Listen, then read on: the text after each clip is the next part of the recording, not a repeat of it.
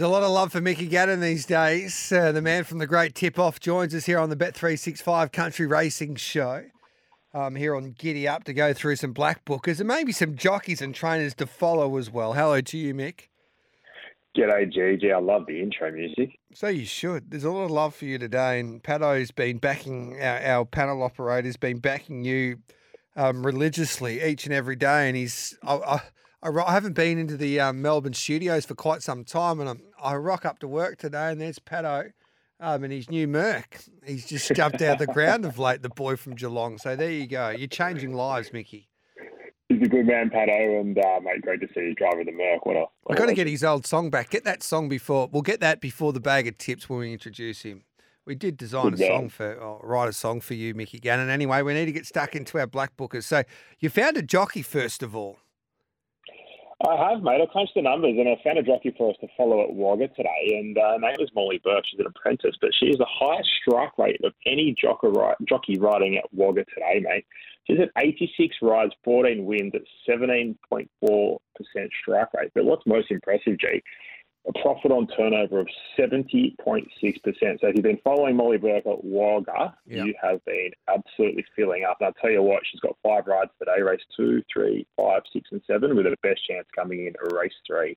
So I hear yourself and your, your great mate from the great tip off, uh, Dean Watman, use a lot of statistics to go through some data. So why do you think that is important? It's probably self explanatory a little bit, but I guess the question I ask you is that um, how do you use the data to the best of your, your advantage and don't get disadvantage, if you know what I mean, by the data or fooled by the data sometimes? Exactly right. I think you just got to understand, you know, what what it all means and compare it. So if we do this comparison, Molly's career strike rate is ten point eight percent, but when she gets to Wagga, she rides at seventeen point four. So you've got to understand that if she's not at Wagga, she's probably not that ten percent isn't really in play. It's probably a little bit lower. So why is she ride better at Wagga? Well, it's pretty simple for Molly. She started her apprenticeship there. She knows the track well. She knows the horses really well. So that's an advantage for punters. If you are following Molly, we're going to follow her. Um, at a place like Wagga. And then once again, with these data points, again, G, you know, people go, oh, it's just data, but long term data is really important. And if, if we throw another one out at you, when Molly Bourke combines with David Blondell, which she does today in race six uh, uh, with This Will Do, they strike at 22%, but more importantly, a profit on turnover of 147%. So when those two get together, punters really got to take note. So the Molly and David show is a show that you can't afford to miss, and hopefully that continues there at Wagga today. What about some horses that we need to be following? And I, I like the way you're doing it in the top and the bottom of the state of New South Wales because it is a big state, and we'll start off in the southern part. Yes, I, uh, yesterday we had a horse called Spat Tab Bowie for a uh, Sydney trainer, Jared Austin, but uh, he does send plenty of horses south.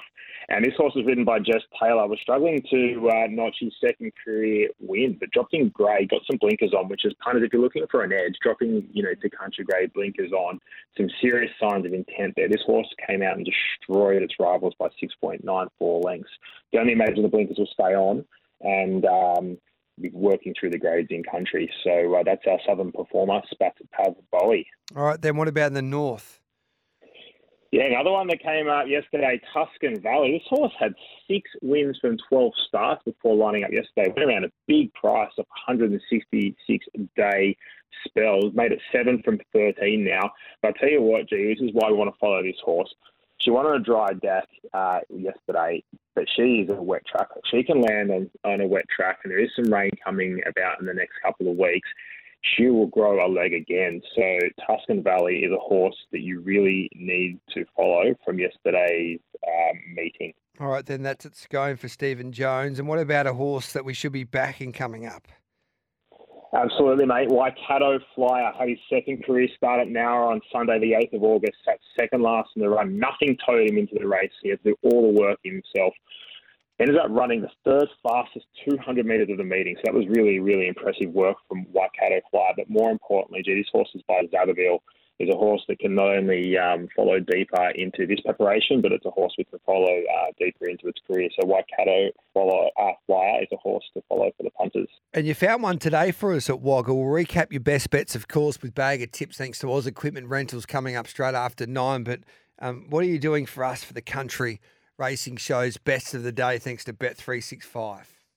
Best of the day, G, will be uh, that lady Molly Bourke. She is aboard Dip Me Lid in race three. This horse gets to 1800 metres uh, for the first time. his prep and is ready to fly. You're getting $2.40 with Bet365. That is a cracking bet. Race three, number one, Dip Me Lid. I got a question without notice for you, Mickey Gannon. I love it. Yesterday we had so many of the superstars, and we'll ask the question to you guys out there as well. 0499 736 736. There's so many horses that trialled yesterday, superstars of the sport, especially in Victoria and also in New South Wales. If you could have one horse going into the autumn, summer slash autumn, which horse do you want to be with? In secret? In secret, yeah. Yeah, I think so. It's it's so competitive out there, isn't it? Gee, there's horses coming out. I want a, I want a horse that I know that's that's, that's um, proven. I think that's really really good. Although as exciting as these two year olds can be, uh, you know, in one minute, out the next. So yeah, in secret for me. All right, I might go King's Gambit, just completely go against your theory. I don't know. I think there's something special about this two year old. He win the Blue Diamond, and he might even go and do what only few have done in in the history of this wonderful game is uh, I think the last horse to do it was Sepoy.